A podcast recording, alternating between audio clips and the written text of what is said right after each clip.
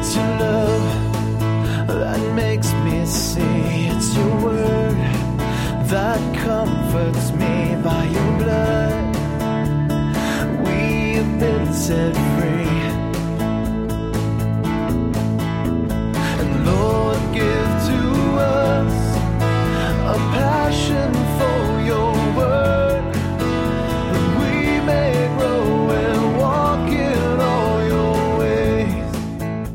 behalf of Calvary Chapel Reading, welcome to the Bible teaching ministry of our senior pastor, Jim Jarrett.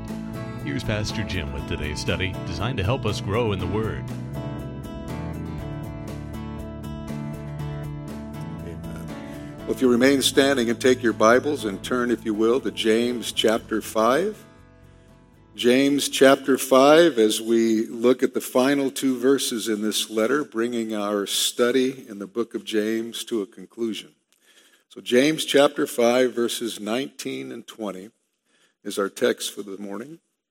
James chapter 5, verses 19 and 20, if you'll follow along as I read our text, beginning now in verse 19. My brothers, if anyone among you wanders from the truth and someone brings him back, let him know that whoever brings back a sinner from his wandering will save his soul from death and will cover a multitude of sins.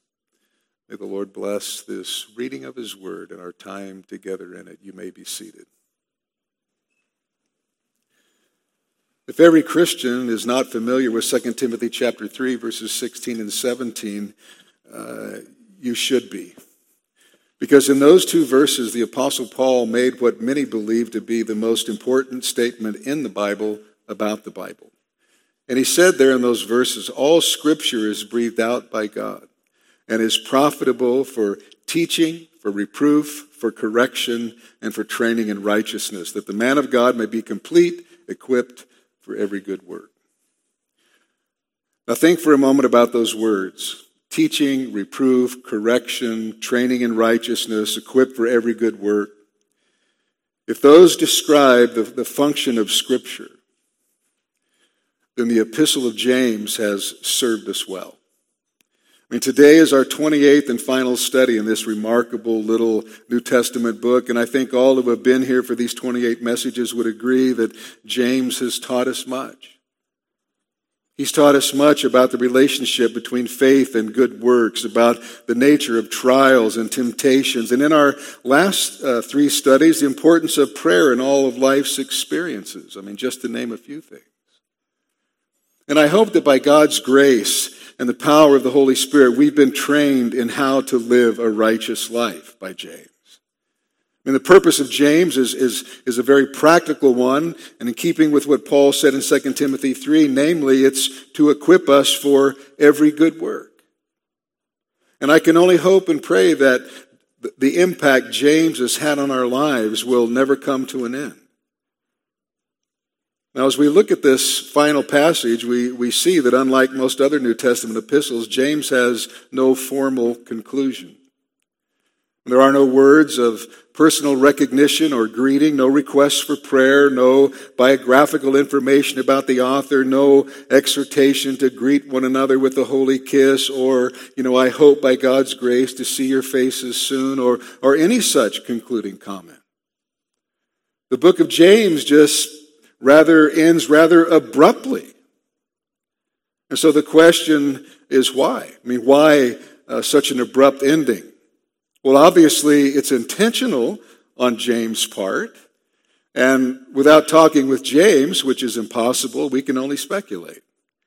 But I believe the abrupt ending is perhaps because James wanted to leave us with a sense of personal urgency great personal urgency as we consider the critical importance of his final exhortation, which flows out of the theme of the preceding verses where he urged his readers to confess their sins to one another, forgive one another, and to pray for one another, especially in times of sickness or affliction.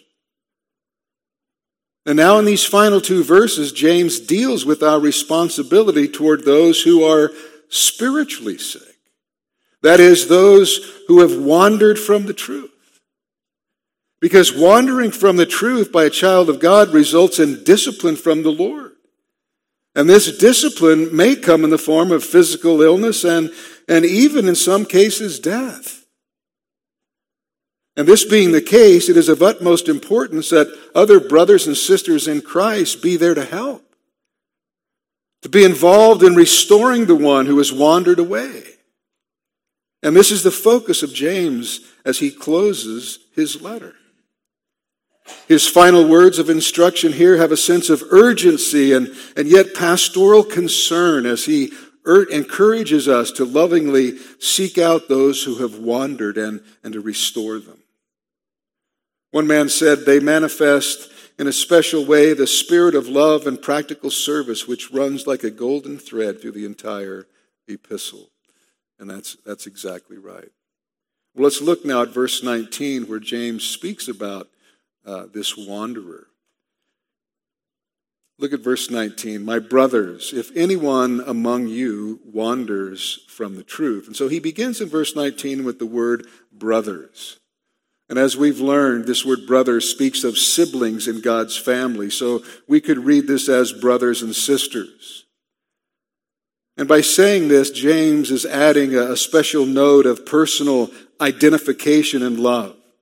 And so when he is teaching them, it's, it is as brothers. When he is, uh, you know, exhorting them, uh, rebuking them, it's, it's as brothers. When he's challenging them, it's as brothers. When he's encouraging them, it's as brothers. When he's warning them, it's as brothers. And that word brothers has set the tone of this entire book, but especially uh, of these last two verses. I mean, this is the language of family. And this is the language of family because the church is a family, God's family. The church is a household of brothers and sisters adopted through faith in Christ who call God Abba Father. And there is nothing like the family of God. Spurgeon said the church is the sweetest place on earth. There's nothing like the family of God. And to be a part of the family of God is a gift of God's grace. And each one of us should recognize the glory of it and invest our lives in it. And so let me ask you do you love your church family? Well, thank you. and if so, then love them and care for them and watch out for them. I mean, isn't that what families do? It certainly is. You see, you need a church family to care for you spiritually in a number of ways. But here in our text, James gives us one very important reason we need our church family. And that is because sometimes those in the family get caught up in sin. Look back at the verse. My brothers, if anyone among you wanders from the truth, first of all, notice first of all that James says, if, if.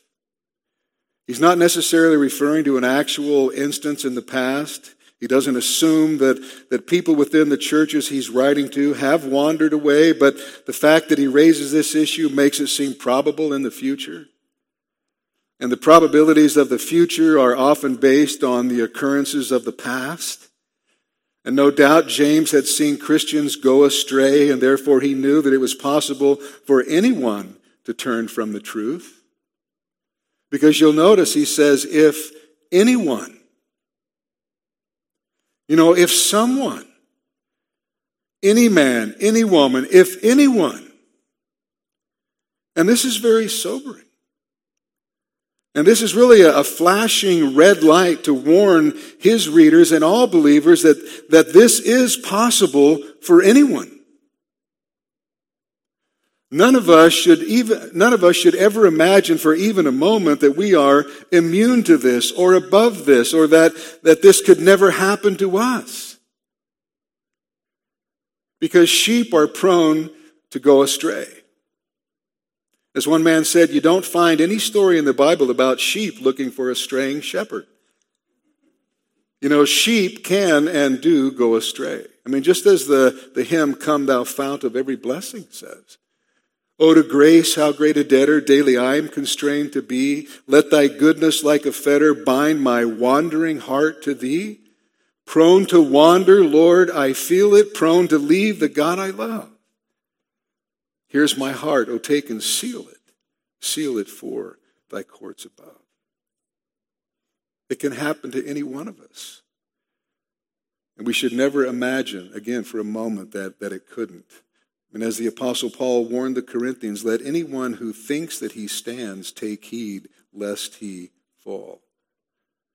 Each and every one of us is capable of wandering from the truth, or backsliding is another way to put it. That's what we're speaking about. And so James says, anyone among you. I mean, he's writing to the church, so anyone among you, that is, anyone in the church. And this in the fact that he refers to them as brothers and sisters indicates that he is clearly speaking about believers. He is not writing to people outside of the church. He's not writing to those who have never come to the truth in the first place. Instead, he is pointing out a very real danger for Christians. And this is a danger that every believer must face very soberly.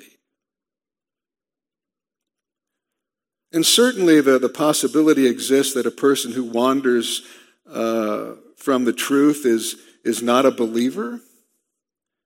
But we shouldn't be quick to write someone off that way. Rather, we, we should give them the benefit, give him or her the benefit of the doubt until proven otherwise.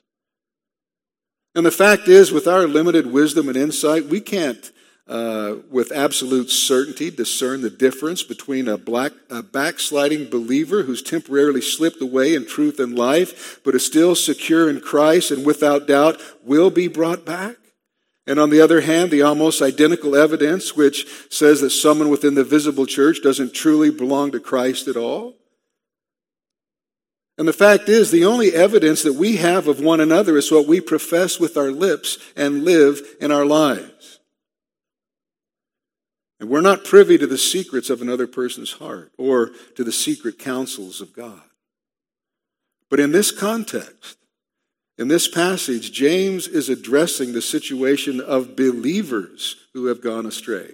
He's not talking about leading unbelievers to salvation, but rather he's referring to restoring Christians who have temporarily wandered from the truth. Well, what does he mean by wander? I mean, what does that mean? Well, the word translated here as wander comes from the Greek word from which we get our English word planet. I mean, unlike stars, which kept their place in relation to other heavenly lights, planets appeared to drift and, and wander through the night sky. And so this word depicts someone who has lost his way and, and is just wandering aimlessly. It's the word Jesus used in Matthew 18 12 when he said, What do you think? If a man has a hundred sheep and one of them goes astray, does he not leave the 99 and go to the mountains to seek the one that is straying or the one that is wandering? It's also used in Hebrews chapter 5 verse 12 where it is said that a high priest must be one who can have compassion on those who are ignorant and going astray or wandering since he himself is also subject to weakness. And so James says this person has wandered from the truth. Well, what, what does he mean, the truth? Well, in the broadest sense, the truth is the whole of God's Word. Here, it may relate to either doctrine or conduct or perhaps both. Because for James, as we've learned, correct doctrine cannot be separated from correct behavior. It's not something, uh, it's not something, the, the truth is not something only to believe or to understand. It is also something to practice and something that we're to live by. But whether the meaning of truth here is doctrinal or moral or both, James considers wandering from it to be something that is extremely serious. I mean, he does not have in mind here a mere difference of opinion on some minor point of doctrine or some relatively small issue in, in someone's conduct. What he's talking about here is a serious spiritual lapse. And how easy it is to wander from the truth, both doctrinally and morally. You know, the world, the flesh, and the devil, all three are constantly working and, and battling against the truth of God. I mean, the, the, the warning here is, is obvious. And you know, backsliding never happens overnight. It never begins with, you know, an outrageous, scandalous sin. No, it always begins quietly, slowly, subtly, insidiously. You know, it begins with things like neglecting prayer, neglecting reading your Bible, neglecting uh, attending corporate worship with other believers, and, and a host of other things, all of which tend to slowly over time lead the child of God, of God away from the truth. So the picture here is not of a sudden, impulsive U turn, you know, some uh, impetuous, violent rebellion, this headlong rush into sin. I mean, certainly a brother can be overtaken in a fault, but usually the sin is the result of slow, gradual spiritual decline. That's what James is depicting here. A wandering, a subtle and gradual loosening of one's doctrinal or moral convictions, a slow drifting with the tide that takes someone into a serious spiritual lapse. And so it's no surprise that the New Testament is full of warnings about this kind of danger. As one man said, the permanent presence of the old nature guarantees that in the Christian life there is no victory without vigilance. In Thomas Watson's words, a wandering heart needs a watchful eye. We have seen this truth stated earlier in James' letter, but it needs to be underlined here. No man is so far advanced along the Christian pathway, so knowledgeable in the scriptures, so experienced in Christian service, so prominent in church affairs, that he is beyond the reach of Satan or the treachery of his own heart. The deadly subtlety of sin should constantly drive us to our knees. So, what James is describing here is a serious dangerous condition where someone in the spiritual family, a, a believer in Christ, has wandered from the truth of Christianity and has put themselves in danger of God's divine discipline. And James now tells us what to do when we see someone straying from the truth. Look back at verse 19. My brothers, if anyone among you wanders from the truth, and then he says, and someone brings him back. And someone brings him back. So, someone or anyone among you, that is, anyone in the church. James is, is pointing out the fact that restoring a wandering brother or sister is the responsibility of every believer. And by implication, this is, this is considered to be not only a privilege, but also a duty. Every member of the family of God has a duty and a responsibility to care for one another. And this duty we're speaking of here is not just for the pastor and elders or, or other leaders in the church. This is something that is shared by us all. And this is not a ministry that we can opt out of by piously stating, well, you know, hey, the Lord will bring him or her back, or the Holy Spirit will convict the wanderer. Well, sure. The Lord might directly intervene, but normally He uses secondary causes to accomplish His work. That means us. That means you and I. This is a ministry that involves each one of us. And so James is telling us that no Christian is to stand idly by while another Christian gradually drifts into sin and just say, well, hey, you know, each one of us has to give an account of himself. And bottom line is that it's really none of my business. Oh, yes, it is. Yes, it is. The men and women in this local church, as in every local church, are not like the men and women in the world who can live however they please and believe whatever they want and never be bothered or held accountable. We are all accountable to one another because we are a spiritual family in the truest and yet most loving sense. And as the Apostle Paul told the Ephesian Christians, we're to speak truth with our neighbors, for we are members of one another. So you might be thinking right now, well, Pastor Jim, are you saying that I'm to be my brother's keeper? Absolutely. Of course you are. You're your sister's keeper too. We are to speak lovingly into each other's lives and warn one another if we see any one person wandering from the truth. And so you're not exempt from obeying this passage. You can't say, well, I don't, I don't have any business sticking my nose into his or her business. After all, it's a free country and they can just do whatever they please. Well, listen, you might say that about the person who lives across the street from you, or some candidate running for a political office, or perhaps the individual you work with uh, at the office, but you cannot and must not say that about the believer who worships God next to you and celebrates the Lord's Supper with you on a regular basis. And James is not the only biblical author who makes this point. In his letter to the Galatians, the Apostle Paul said this in Galatians 6 1 and 2 Brothers, if anyone is caught in a transgression, speaking about believers, because he said brothers, if anyone is caught in any transgression, you who are spiritual should restore him in a spirit of gentleness. Keep watch on yourself, lest you too be tempted. Bear one another's burdens, and so fulfill the law of Christ. But neither Paul nor James nor any other biblical author is telling us to meddle in someone's private affairs where we have no business sticking our noses. I mean, James is not calling for Christians to be fault finding busybodies who spend their time sniffing around in the church, you know, looking for other people's problems.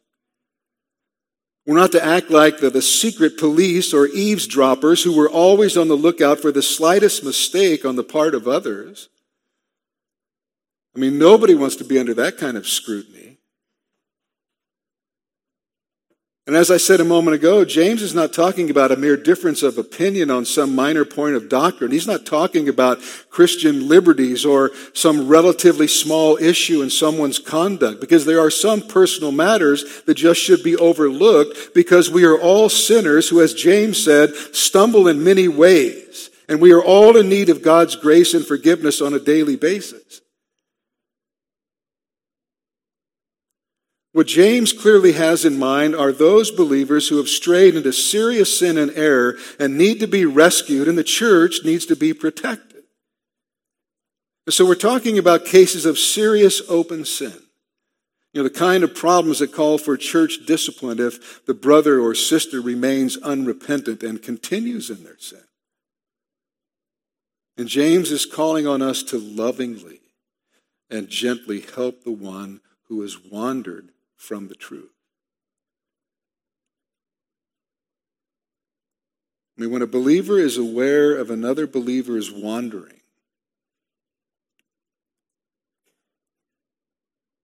that knowledge carries with it responsibility for action. You say, well, what's the nature of this responsibility? Well, James says it's to bring them back, verse 19. Verse 20, it's to bring them back from their wandering. But what does that mean, bring them back? Well, the word translated brings him back means to cause to turn to. It means to cause someone to return to a, a, point or area where one has been before, with an emphasis on turning around, to return to, to go back to. And un- unfortunately, the Old King James Version translates this word as convert. That is a poor translation because it, it does not carry the theologically loaded idea of salvation. That, that's just a, a poor translation of the word.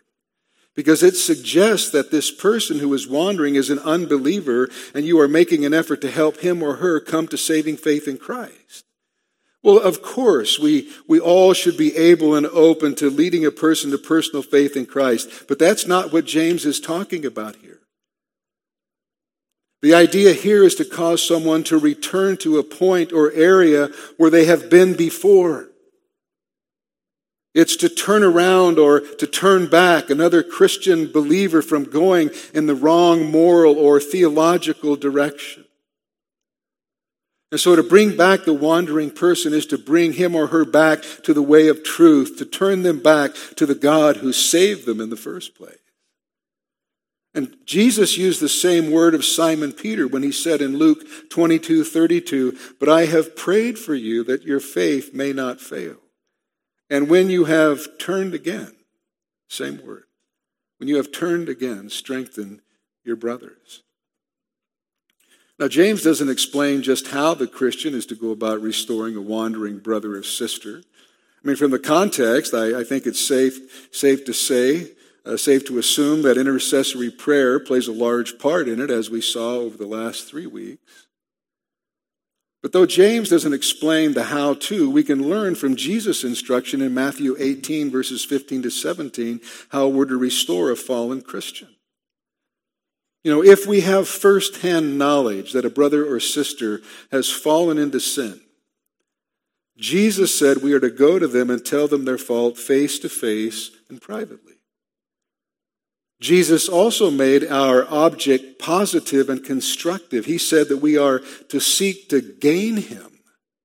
Just as Paul said in Galatians 6 1, we are to restore him. And as James says in our text, we are to turn him back.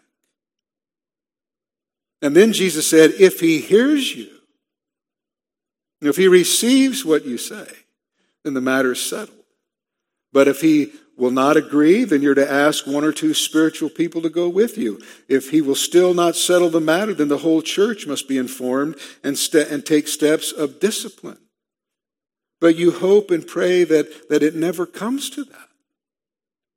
Because the object, the primary object, is restoration and reconciliation. You want to gain your brother. You want him to repent, to, to turn from his sin. You want to turn him back. You want to restore him. That's the how to from Jesus. And we can learn from the Apostle Paul uh, the attitude or the spirit in which this is to be done. And all of this is to be done in the spirit of Galatians 6 1. We, we've already read it, but let me read it again. Brothers, if anyone is caught in any transgression, you who are spiritual should restore him in a spirit of gentleness. Keep watch on yourself, lest you too be tempted. Now, the word restore in that verse is a term for healing that means to put in order, to restore to its former condition. And in secular Greek culture, it was used in medicine described setting a broken bone or, or putting back in place a dislocated joint. It was used in the New Testament for mending and repairing fishing nets. And so, what Paul is saying is that in the same way that a broken bone needs to be set and torn nets need to be mended and repaired, you know, restored to their former condition, a sinner a sinning believer needs to be put back in order. They need help. They need restoration. We're not to despise or condemn them in our hearts or to anyone else for that matter. And if they're suffering as a result of their sin, we're not to say, well, serves them right. What do they expect? Nor are we to run to the pastor and tell, tell on them or, or gossip about them to our friends in the congregation. No, we are to restore them. You know, Paul said, through love, serve one another. And one way we do that is to restore the fallen brother or sister. And we certainly don't restore them by beating them down with their guilt and making them feel like an outcast. We don't destroy a broken life by breaking the person even more. I mean, Paul's instruction here is positive. The goal is to put the broken ones back together. You know, so be a person who cares for your brothers and sisters not one who is, is trying to be everybody's accountability partner. I mean, ultimately, only Jesus can forgive and restore. I mean, He puts back together our broken down wreck of a spiritual life. When the woman caught in adultery was brought to Jesus, the people wanted to stone her. But Jesus wasn't interested in destroying this woman, He was interested in restoring her. You know, He said to her, Woman, where are they? Has no one condemned you? And she said, No one, Lord. And Jesus said, Neither do I condemn you. Go, and from now on, sin no more. That should be the attitude of, of Christ's followers as well. You know, be concerned for your broken brother and sister, and like Jesus, lead them to restoration, and as they go and, and sin no more. so, this process of, of restoration is like setting a broken bone. But doing that will inevitably cause momentary pain. But it's inflicting healing pain.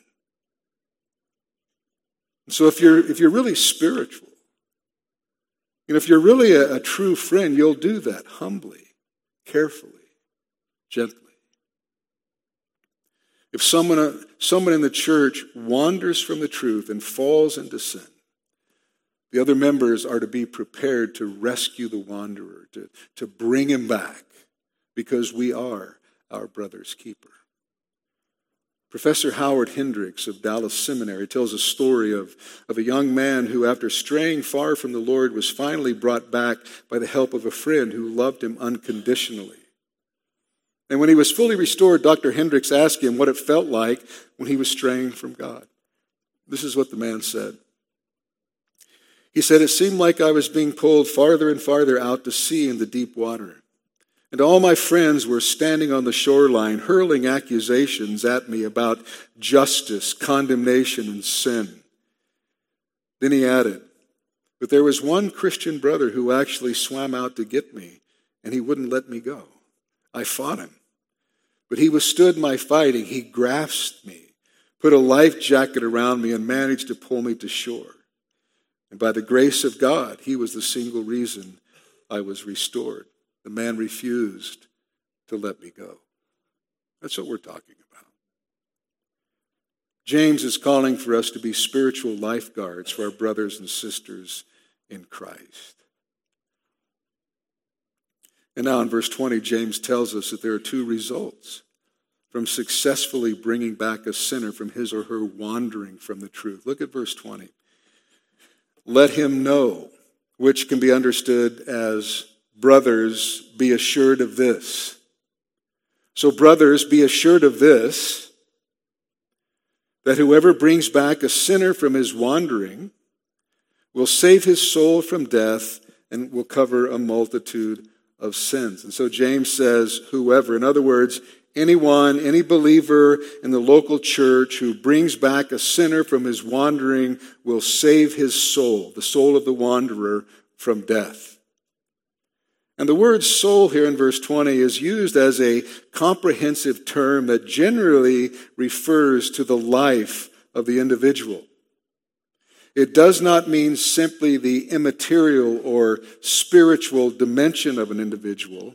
It simply means the person as a whole, both the physical and non physical dimensions of our being. And so we could as easily translate this "We'll save him from death or will save her from death. Now, in the Bible, when we think of death, we usually think of physical death, separating the soul from the body, or spiritual death, separating the soul from God, and then eternal death, separating both body and soul from God forever. But what does death mean in light of the fact that James is speaking to believers? Well, some commentators deal with this by saying that, that James is not referring to believers at all in these verses. They say that he's referring to those who merely profess to be believers. So he's introducing a, a third group here, which he never really introduced. But they say that he's referring to those who merely profess to be believers, but they're not true believers at all, and, and this is why they turned away from the truth. Therefore, the death spoken of here by James refers to the spiritual and eternal death that the unconverted will experience if they're not brought to faith. And then, so, and so whoever brings the unbeliever to faith in Christ will save their soul from the spiritual and eternal death that comes to all believers.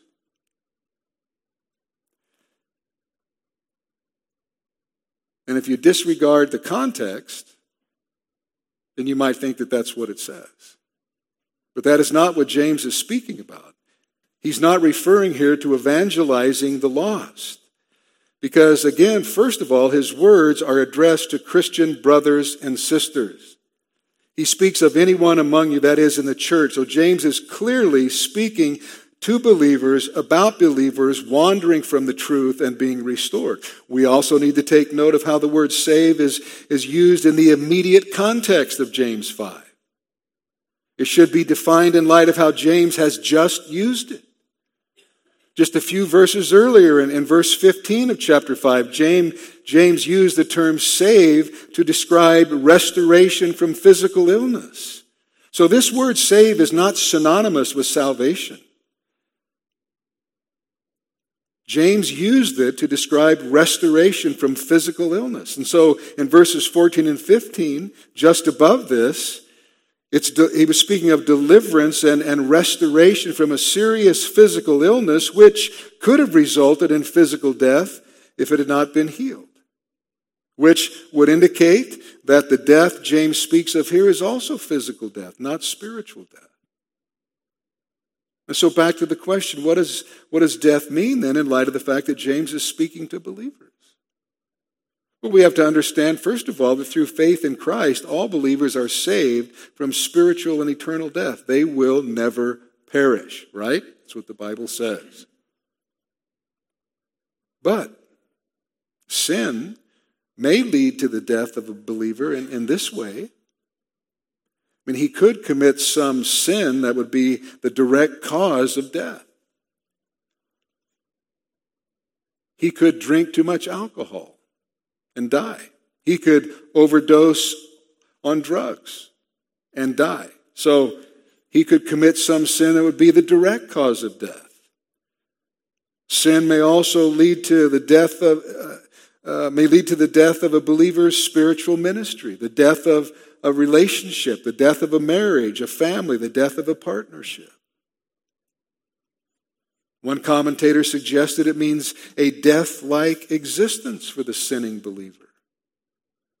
He said Jewish Christians saw people as either traveling the path of life, walking with Christ by the Spirit, or the path of death, walking apart from Christ in the flesh. This death like existence is the opposite of the abundant life Christ promised. No longer can the sinning believer walking in the flesh in a death like existence live out the true life in the Spirit love, joy, peace, patience, kindness, goodness, faithfulness, gentleness, self control. For those walking in death, gone are the signs of spiritual vitality, like fading memories of estranged friends. There's also another aspect of the death James speaks of. If a believer persists in willful, unrepentant sin, then he may pay the penalty of physical death. God may take him or her home early. You say, well, how do we know that? Well, there is the case of Ananias and Sapphira in Acts chapter 5, verses 1 through 11. They sinned by lying to the Holy Spirit about the money they gave to the church, and God took both of their lives.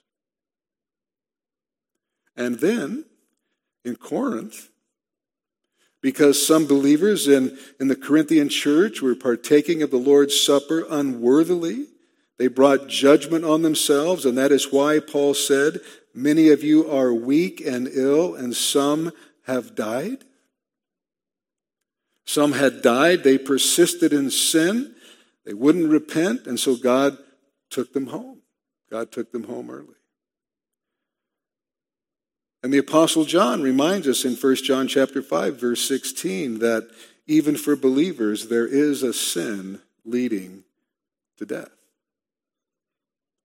And so James is encouraging us here to be diligent to restore to repentance any believer, any brother or sister in Christ who has wandered from the truth, because in doing so, we will have been instrumental in delivering or saving them from the possibility of premature physical death under the discipline of the Lord.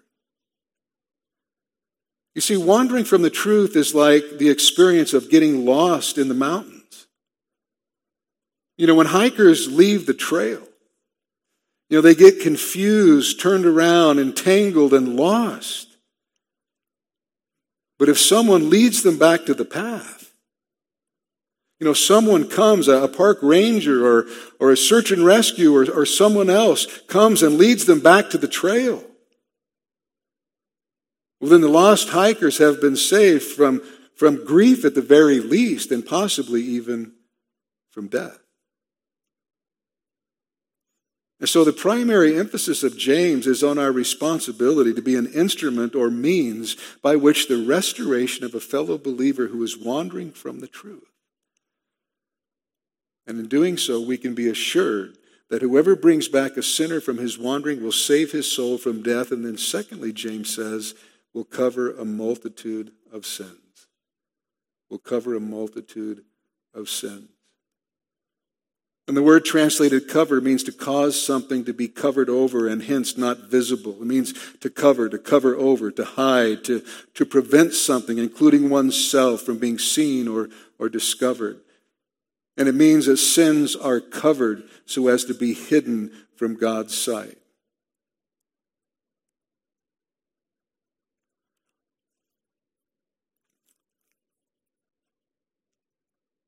You know, the same word is used by Peter when he writes, Above all, keep loving one another earnestly, since love covers a multitude of sins. So the idea is that by bringing the wandering brother or sister to repentance, uh, there is forgiveness. And there are two main aspects of forgiveness mentioned in the Bible.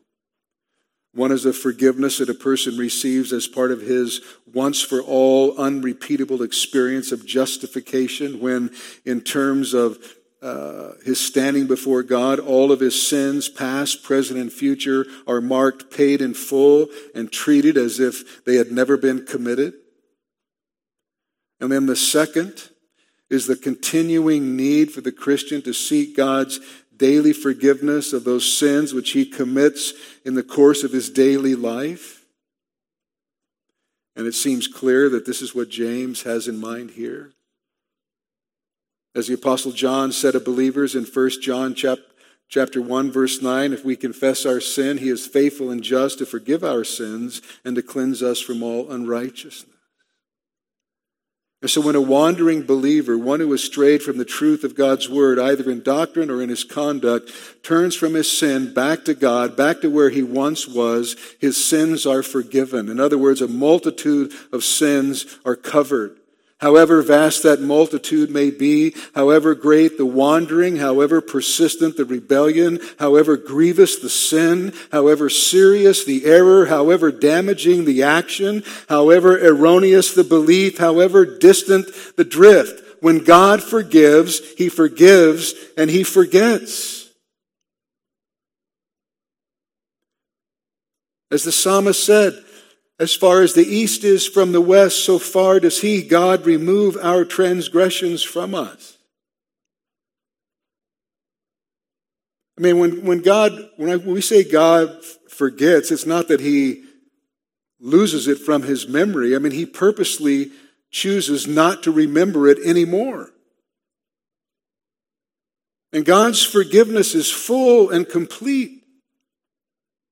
I mean, God's own word in Isaiah 43 25 is that I, I am he who blots out your transgressions for my own sake, and I will not remember your sins.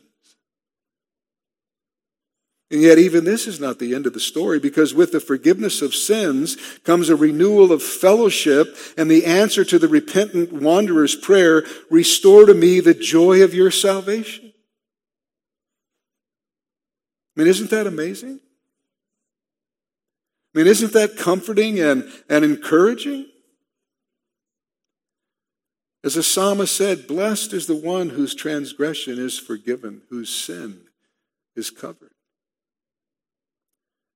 And so James' point is not that leading someone to repentance conceals or covers up a sin. Covering sin in this case signifies forgiving it, removing it, eliminating its guilt. I mean, sins that are pardoned by God are treated as if they had never been committed. That's just a wonderful, glorious truth. And obviously, the work of saving, forgiving, and covering sins is the work of God. That's not anything we can do, it's a work of God. But as God saves and sustains us to the end, He uses other believers in the process. I mean, men and women who love him and who love one another are privileged to be God's instruments in saving a soul from death and covering a multitude of sins.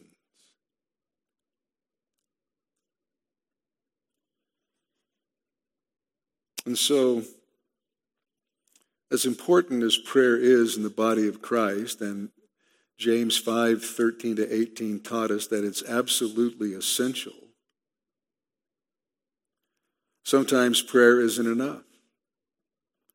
Sometimes merely praying for a brother or sister to turn their lives around isn't enough. You must actually and personally and literally get involved.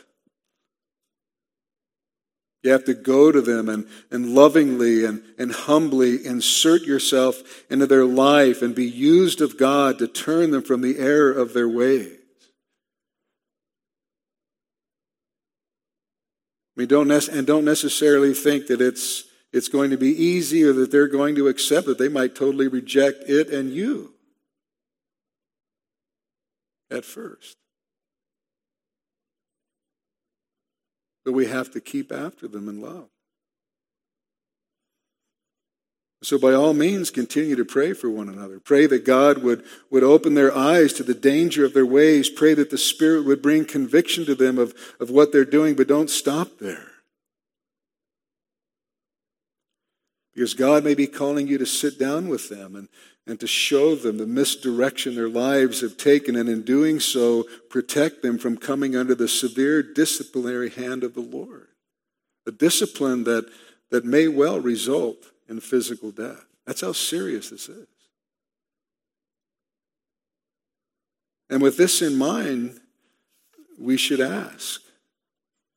I mean, do you really care when you see a brother or sister losing his or her way, wandering from the truth?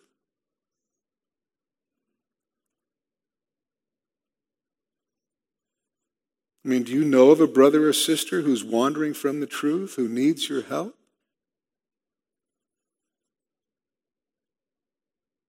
And if you do, are you going to make an effort to bring them back, or are you going to callously just write them off as giving evidence that they were never saved in the first place?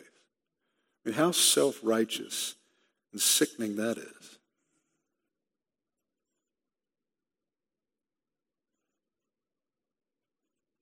What will you do about it?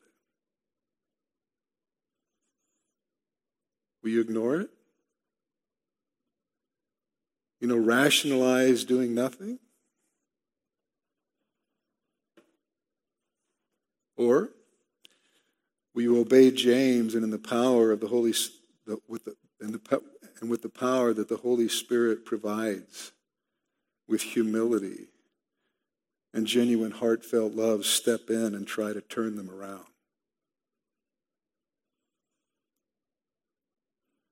Because as James makes unmistakably clear, this really is a matter of life and death.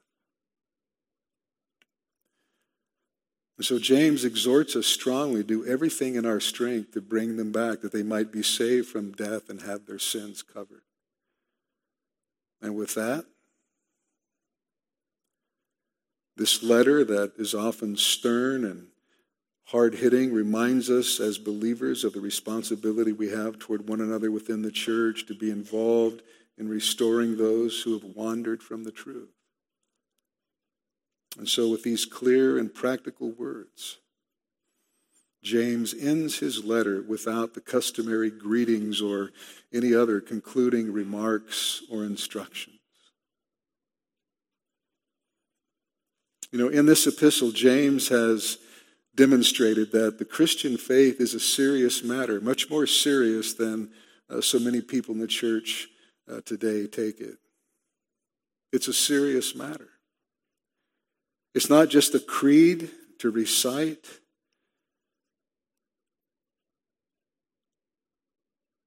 Rather, it's a life transforming experience that shows itself in action. In the Christian faith, the true Christian faith is, is living and active. It's a living and active faith that affects the way we live, and it's made evident by the fruit of our lives. As James has taught us, it is a faith that works. The faith that manifests itself in what we do and in what we say and in the wisdom we possess and practice. It is a faith that manifests itself in a vital relationship with God through prayer in all the experiences of life. And it is a faith that reaches out to brothers and sisters in Christ who have wandered from the truth, seeking to restore and reconcile them that they might be saved from death and their sins covered for the glory of God in Christ. So our question is, do we have a true and living and active faith? And I hope you can answer this morning in the affirmative. We're not talking about perfection. If that was the case, then none of us would, would, uh, would make it starting with me.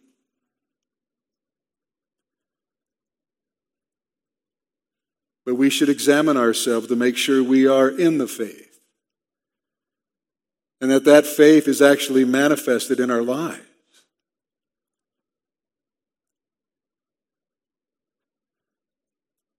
And as we examine our lives, maybe we'll come to the, the place where we realize no, my, my faith isn't real. It's never been real. I'm just a church person. Church person that takes pride in, you know, my goodness, my self righteousness, takes pride in all the things I don't do. And that's about the extent of it. Well, whether you're a church person who's never trusted Christ or you know that you're not a church person, you, you know that you're far from Christ, the good news is that uh, Christ today is calling you to come to Him that you might receive forgiveness of sin and eternal life. Because apart from Christ, your uh, default destination is not heaven. And that's a lie that people tell themselves to assuage their conscience. Man's default destination is an eternal hell. That's where all men are headed apart from Christ because all men have sinned. All men stand guilty before a holy God. I mean, God is our uh, creator. He, therefore, He has the right to tell us how we're to live. And He is also our holy and righteous judge. And we will face Him one day as our judge apart from Christ. In fact, the verdict has already been passed guilty. The sentence is death. We're, an unbeliever is just waiting for that sentence to be executed. But this same God, who is our creator and our holy and righteous judge, is also a God who is loving and merciful and gracious and kind. And don't ever forget that. And he is by nature a Savior. And because of his great love, and for no other reason,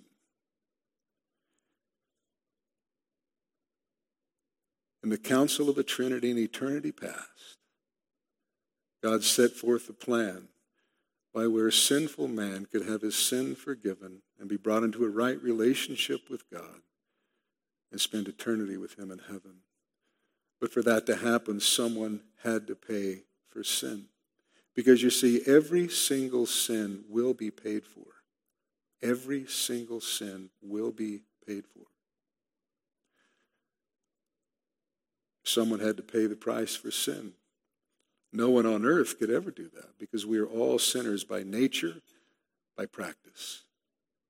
And so God provided his own sacrifice, his perfect, sinless Son. God so loved that he gave, and he gave his only begotten Son, and Christ loved us as well. He loved us and gave himself for us in that he stepped out of eternity into time. He became what he was not, a man. He was fully God and fully man at the same time in one person. And he lived the perfect sinless life that we could never live. And then he was falsely accused, went to the cross, where on the cross he died the death that we deserved. So he lived the perfect sinless life we could never live, and then he died the death that we deserve for our sin. He died in our place. That's why we say that his death was a substitutionary atoning death. Christ died for sin, was buried, rose again the third day, after 40 days, ascended back to heaven, where he is today, seated at the right hand of the Father, ever making intercession for all of those who belong to him. And one of these days, he's going to come back and receive his bride and take us to be with him. And the only, only way for a person to be saved is to humble themselves before God, acknowledge their absolute and utter sinfulness, their realization that they are on their way to an eternal hell, and acknowledging that Jesus Christ is the only hope of salvation, and then asking God to forgive their sin, to receive them to Himself, trusting in Christ's finished work alone for salvation. And if you're here this morning and you have never trusted in Christ alone for salvation, I, I urge you to do so today. Because time is short. And the fact of the matter is, we never know what a day may bring. In fact, we don't know if we're going to draw our next breath. I'm not trying to scare you, it's just reality. But the fact of the matter is, there are some things a person should be scared of, and eternal hell is one of them. But we are all half a breath away, one heartbeat away, one broken blood vessel away. That's how close death is and eternity is to each and every one of us. For those of us who are in Christ, hey, to die is gain, right? Absent from the body, present with the Lord. To live is Christ and to die is gain. Praise God. But for anyone here this morning who's never trusted in Christ alone, you can't say that. Heaven is not your destination. Rather, you are headed to an eternal hell where you will pay for your sin throughout eternity in a place of eternal tor- torment, a place that is absolutely void of God's goodness, mercy, and grace. And you will be tormented in the presence of the Lamb and of the holy angels, Revelation tells us, for eternity because every sin will be paid for. Sin is either paid for in Christ's redeeming sacrifice, or you will pay for it yourself in hell. And so the choice is simple heaven or hell. It's that simple. And so I urge you this morning trust in Christ. Run to him as fast as you can run. Cast yourself upon his mercy because he is ready and willing to save. Turn to him today. Let's stand and pray.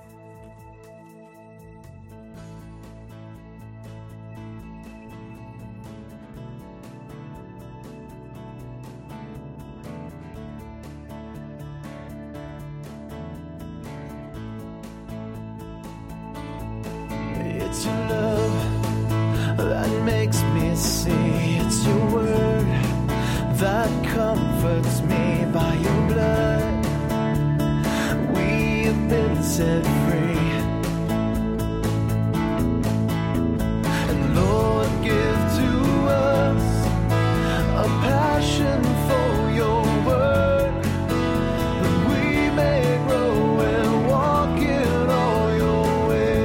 On behalf of Pastor Jim Jarrett and everyone at Calvary Chapel Redding Palo Cedro, we hope and pray this study you just heard will help you grow in the Word. If you have any remaining questions or comments, please call us at 530 547 4400. That's 530 547 4400. Or write to us at P.O. Box 837, Palo Cedro, California 96073. You can also email us through the website at ccredding.com. Thank you for listening, and may God richly bless you. Grow